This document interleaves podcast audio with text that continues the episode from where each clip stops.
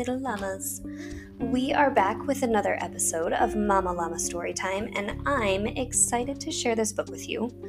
I recently discovered this series called Little People Big Dreams, and they are these adorable and wonderfully illustrated picture book biographies about some really incredible people.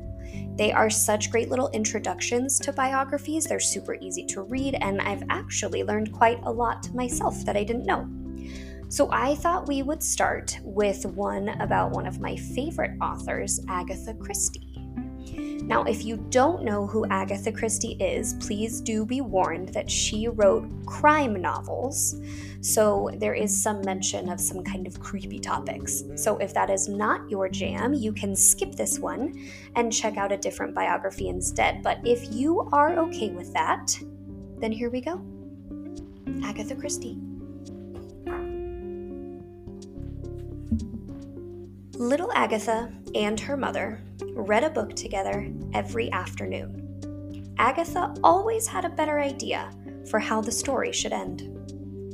In bed, Agatha kept on reading until she fell asleep. Detective novels were her favorite.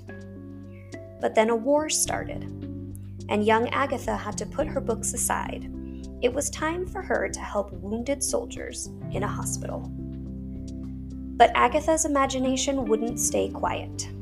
As a nurse, she learned about poisons and toxic potions, which could cause someone to meet an unfortunate end. After the war, Agatha used what she had learned to write her own stories. They always started with a mysterious murder. Who could solve such terrible crimes? Agatha invented Hercule Poirot, a detective able to decipher any dastardly deed. Carrying her typewriter, Agatha traveled the world. People read with wonder as Poirot solved crime after crime. Agatha reached the Middle East, where she was inspired to write a mystery that Poirot couldn't crack. So, she invented Miss Marple to take the case.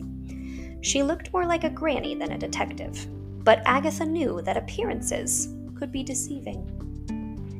And soon, everyone loved Miss Marple as much as Poirot. They read Agatha's adventures before going to bed and gulped and gasped at them in the theater. Agatha wrote more than a hundred books and invented enough victims to fill a cemetery but she was always pondering her next mystery. Luckily, Agatha knew that any mystery can be solved if you use your imagination.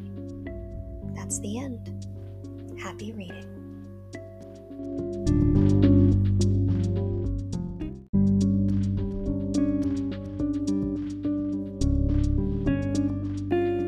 I hope you liked that story. And if you've never heard of Agatha, I hope you got a good little introduction into her life. I just wanted to quickly point out that I have read a lot of Agatha Christie books. I've read a lot of Miss Marple books.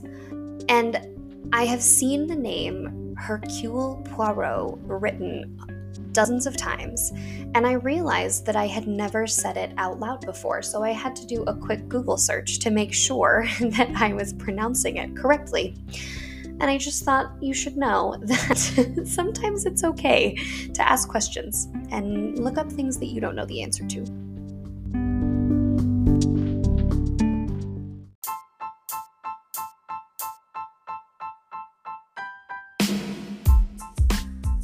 If you would like to see a few illustrations from this book, you can check out our Instagram page, Mama Llama Storytime, where I've put a few of these pictures up.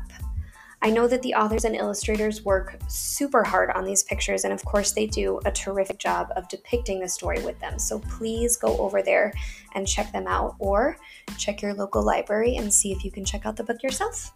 Thanks for listening.